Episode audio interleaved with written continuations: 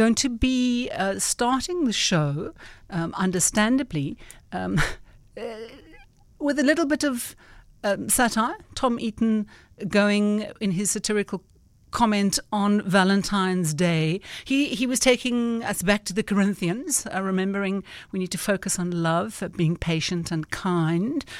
And of course, he he says today some of us will be involved and some of us won't. Some hearts will soften and some others will harden. Some people will taste only sweetness in the day, others will gag on the saccharine aftertaste. Either way, though, love will remain patient and kind.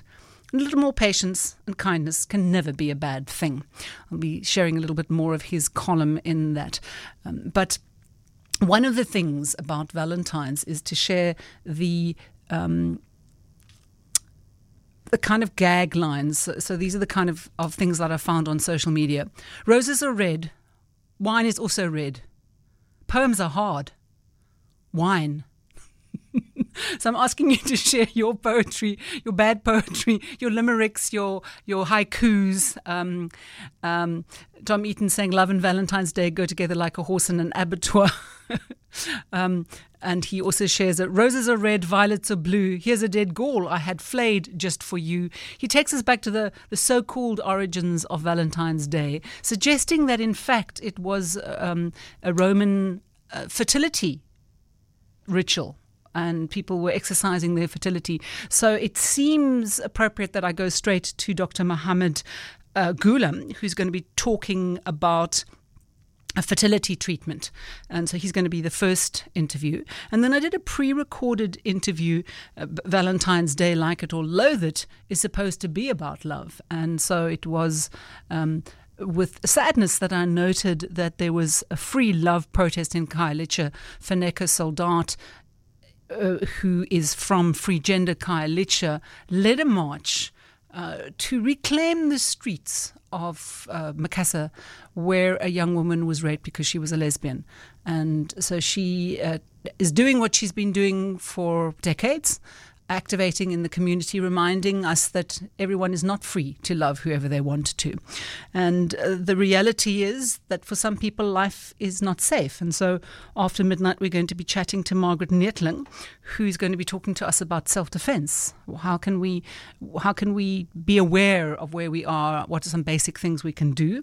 And then we're going to be chatting to Dr. An- An- Anele Siswana, who's a clinical psychologist, who's going to be talking about why relationships of young professionals do not last.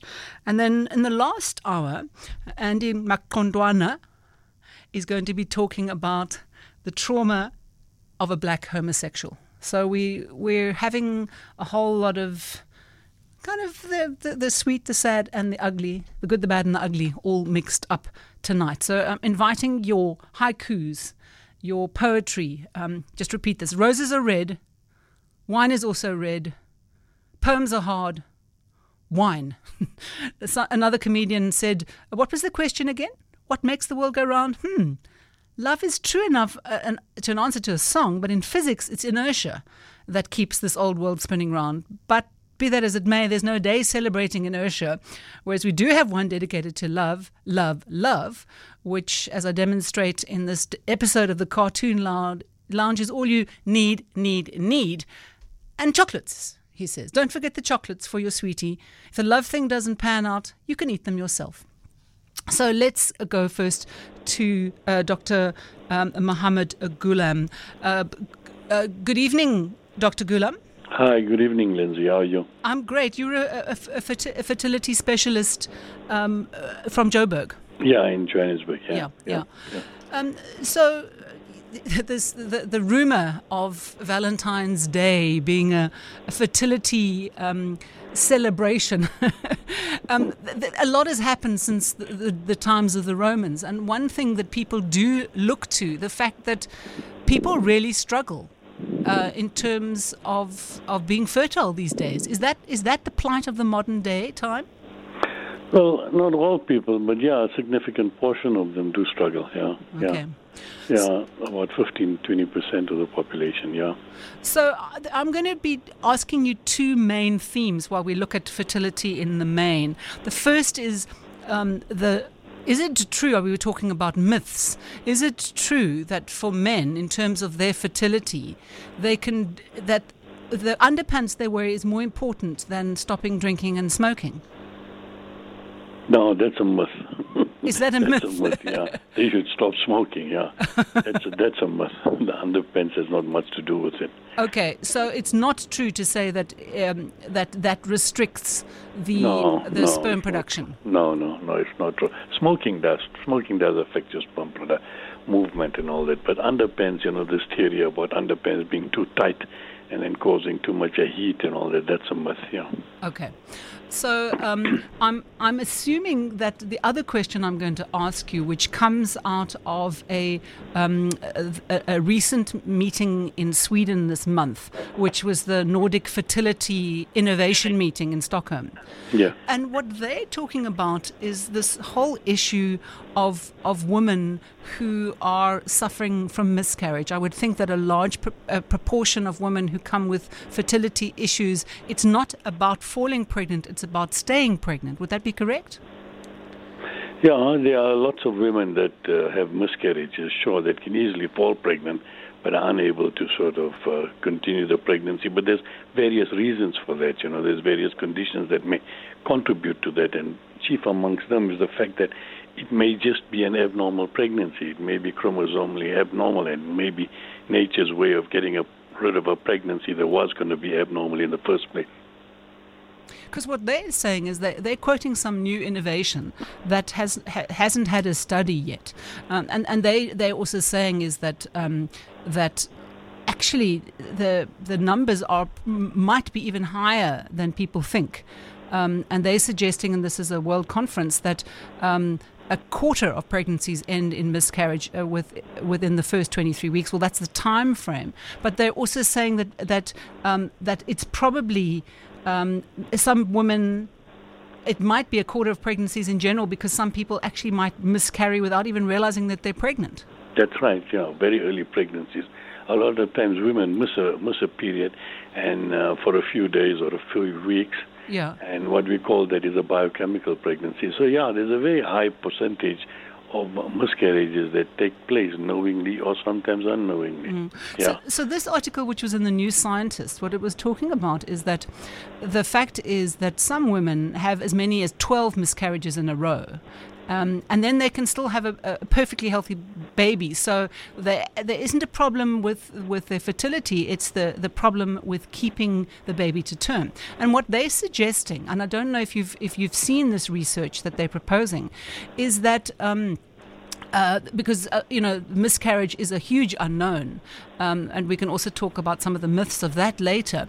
But they they were suggesting that in fact the timing of the pregnancy might be something that might assist women who are having um, re, uh, uh, uh, several miscarriages. Is there some research that you've that you've seen? It's it's from a group in the, the UK that presented at this conference. No, no. Unfortunately, I'm not aware of that. Okay. No, I'm not.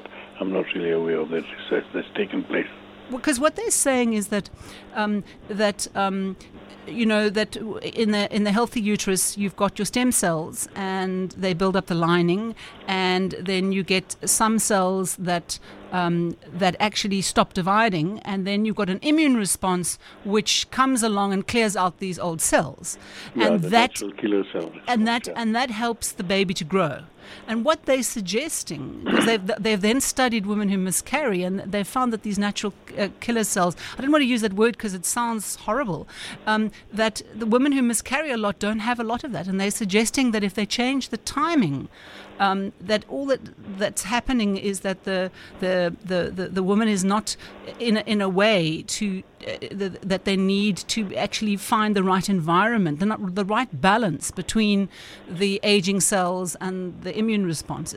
Um, so the people were getting quite excited about that at the conference. Well, you know, there is this theory about miscarriages being as a result of an immune response, right? Mm, mm. There's a group of there's a there's a sort of um, you know percentage of miscarriages that happen as a result of immune responses, right? But whether you can achieve, whether you can, you know, uh, continue a pregnancy by changing the timing, unfortunately, I'm not aware of that, or I haven't been aware mm. of that sort of research that has taken place.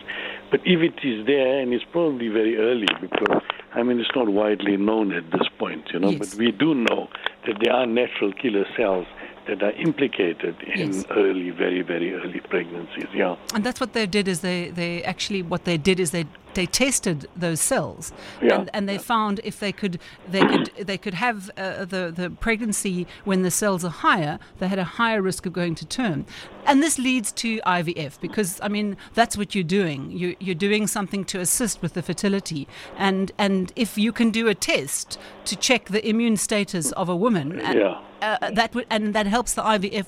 That would be something you would be doing. For sure, yeah, yeah. for sure, yeah.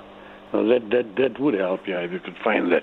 What we do, what we do these days is that you know sometimes you don't you find what what what, what we call is recurrent implantation failures, and we assume mm. that these sort of immune response or natural killer cells are involved, you know. Mm. And empirically, we give sometimes some some uh, medication that we think may help in overcoming this immune response. And we give that to people who have failed multiple times at IVF. Mm, so mm. it is that sort of immune response, but uh, I, I, I, haven't been, I haven't, I haven't read just about this recent conference that you're talking about. Mm, mm. Well, it's hot off the press, uh, you know, and yeah. and and they, it is a very small, um, uh, uh, but the but the the conference was excited about the idea of it because it's a simple uh, is, issue of checking the number of the cells and the immune cells, and yeah. then saying, okay, especially if you're doing IVF, because I wanted to talk about IVF because for when people are not able to fall pregnant, what's the first step they go through? When they well when they not when they not when they realize that they're having difficulty in, in conceiving, then of course they go to a fertility clinic for the first consultation.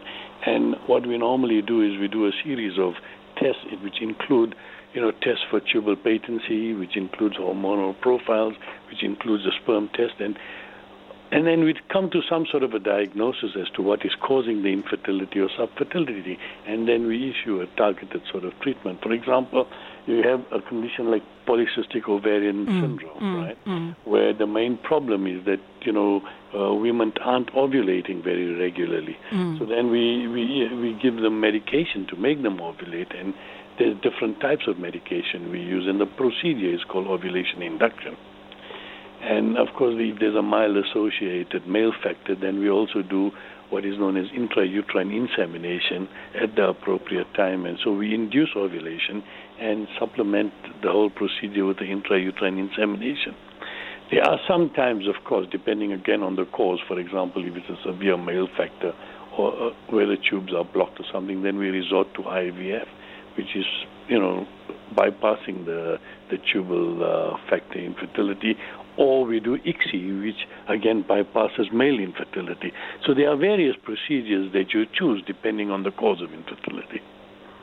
Now, um, the process is fraught with emotion for the parents, yeah, um, it's and it's expensive. Absolutely, and it's expensive. Um, do you do you prepare people, or, or, or, do you think it's never possible to prepare people for the kind of disappointment they have if they do this uh, multiple times? No, it's incumbent on the professional to prepare people because, you know, we succeed, we, we fail more than we succeed. You know what I mean? But that it's you know you the way you prepare, you counsel people for the possibility or the the possibility of failure, which is quite high. Now, you, you look at it this way: in a normal circumstance, okay, only about 25 percent of patients who or couples, let's put it 25% of couples achieve a pregnancy after one month. So it's only it's not it's not 100% of pair couples that achieve a pregnancy after engaging in uh, intercourse, unprotected intercourse every day. So IVF has a success rate of about 40%. Mm. You know, now when you look at it into that background, with that in mind, then IVF is a pretty successful procedure. But again, it's like a sort of a, a grand national. Every there are lots of hurdles on the way. Yes. And yes. uh, all those hurdles need to be crossed, and all those hurdles contribute to success or failure. Mm. So you do, of course, prepare couples for success and for failure, and they have to go through counseling so that they have coping mechanisms Mm. in case they fail and in case they have to try it multiple times. Mm. So you do you do prepare them psychologically. You refer them. Psychologist is a uh, counselor. is part of the team, and they go through that whole process. And then you know then they are accepted onto the program. And in spite of that, I mean, let's face it, most couples, I mean, are still bitterly disappointed at the end mm, of the day. Mm, mm. It's it's a major cost issue. It's a major emotional issue. And do you, do you think it becomes a blame game when you test people's fertility? So, um, you know, the, the, the one partner blames the other because uh, there's something that's not functioning. Um, And we, we spoke about myths in terms of miscarriages. Some people still hold the myth that if, you know, you can miscarry due to stress or, or having sex while, you, while you're pregnant. Yeah, yeah. Look, you know, uh, couples these days, okay, I mean, because of the internet and because of reading a lot and all that sort of thing, I mean, they, they're pretty aware that it's a couple's problem instead of an individual's problem, right? But you would still get, I mean, issues where the blame game takes place. A lot of times couples come together more closely after this experience than they drive a, uh, sort of, uh, you know, they're driven apart. But there are couples that would be driven apart as a result of this. So, but these days we're finding that couples accept it as a couple's problem much more than previously. Okay. And men today are more willing to accept responsibility and you know take a full part in the whole process. Hmm. Men are much more open today about it than they were before. Hmm. I've got an SMS from Steph who's saying, Hi, Linzi and Doc. How long does it take for the body to normalize after stopping the pill? My niece is not ovulating now. Yeah, look, it varies, right? Individual to individual. Some people sort of normalize within a month. Some people take a year. But on average, I would say about three to four months. And uh, But they, some people can take uh, over a year, I've heard. Yeah, yeah, that's right. That's right. And I suppose that's what longer. people think the minute you, you go off the pill, bada boom, bada bang, you're going to fall pregnant. And That- yeah. it doesn't always happen. No, that's also a myth, but it does happen. It does Yes. happen often. Yeah, yeah. You know, uh, some people fall pregnant immediately. There are people that, of course, miss a pill and fall pregnant while on the pill. Mm. You know, all these things are well known. But usually it takes about six months. I would say three to six months. And and then in terms of the program that couples go on, what what kind of what kind of time span do some couples try? I mean, I've heard of people who try again and again, um, uh, mortgage the house in order to do this. Yeah, they do that, and that's a danger, and that's why Yes. they always require so much of counseling. You know, in our unit, we usually, I mean, if it fails, we usually give them at least a minimum of four months, three to four months, because they need to recover emotionally, which is more important than, you know, although financial constraints and all that are very important, but they need to recover emotionally before going into the second sort of attempt at the whole thing. And, and the problem is that your success rate drops after three attempts. You know, people think that you know your fourth or fifth or fifth attempt may be, you know, okay, but it drops after that. After three, if you if you're not successful after three attempts, the chances are worse on the fourth and the fifth attempt. But what has happened recently There is actually, uh, you know, uh, improved the prognosis for for couples is this: that our our methods of freezing embryos are much more efficient now than they were four or five years ago. Okay. So, and we're finding, and we're finding that the embryo transfers in a frozen cycle. That means, you know, after the eggs were were drawn, uh, aspirated, after the eggs were collected, and the embryos created, and uh, they're frozen, and then transferred in a cycle that was, you know, prepared to uh, hmm. hormonally for reception. I'll Yes. find our success rates in those cycles are much better than in a fresh cycle. Mm, mm. In fact, so much so that all around the world, more than 70% of cycles are now being done in what we call a deferred cycle. In one cycle, we collect the eggs, create the embryos, freeze them, and in the next cycle, we prepare the endometrium, the female, for implantation and we transfer it in a frozen cycle and the results are much better. Mm. So what's happening now is that if we collect, you know, quite a few eggs and quite a few embryos are collected, uh, created, then we transfer two, okay, and then we freeze the others so that the other, the, the, the subsequent cycles aren't as intensive as the, the, the, the, the, the fresh cycle, for one. It's more successful, for two, and it's less expensive. It's very much less. So the cost factor also is sort of very much less than a frozen cycle. Mm, mm. And um, th- in terms of using surrogate mothers, is that legal in South Africa? Yeah, it's legal. It's legal. It's a long process. It's an expensive process. I think the only sort of condition is that the f- one partner has to be a South African. It can't be both, uh, you know, foreigners. So one partner has to be a South African, or uh, of the commissioning couple. Okay. So, so in other words, if you're employing a, a, a sort of a surrogate to carry the embryo, then one parent has to be a South African of the embryo. Mm, mm. And um, of course, that also is fraught with the, the worry that um, the person who's carrying your child, something will happen to that person, or they'll That's change right. their mind. Yeah, yeah. Those those are fraught with big issues. It's ethical and emotional, and that is why the process is long and it has to go through a long legal counseling process. Mm. And uh, it creates also a lot of problems between the surrogate and the commissioning couple because the commissioning couple has put in a lot financially and emotionally into the into this whole process, and they sometimes think that uh, you know they have a right to sort of uh, tell the surrogate about lifestyle changes and all that. So it creates a lot of conflict, and it requires a lot of lot of counseling. And and how how many people do you see? I mean, how how how common is it? Do you have to turn people away? Do you have a booking and they can't get an appointment, or is it still something that is? Um, Well, you mean in terms of ordinary IVF? yeah. Yeah, no, look, I mean, the, the bookings are long, but I mean, it's not, I mean, there are some clinics that probably will have a long booking uh, list, you know, but it's not like, uh, it, it's, it's quite efficient now. So, I mean, usually people can get in quite, e- quite soon and quite easily. It's not a big problem. It's not a big problem. Mm, mm. It's a big problem in countries where this is funded.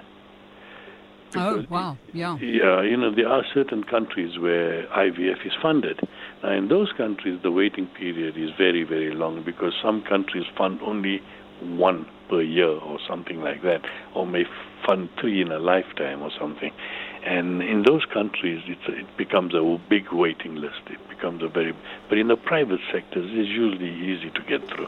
I suppose, you know, f- for me, I, I, I think of a country who's prepared to fund someone to have this kind of treatment when there are children who are waiting to be adopted. It seems, it must seem odd to some people. Yeah, yeah, it's in contrast.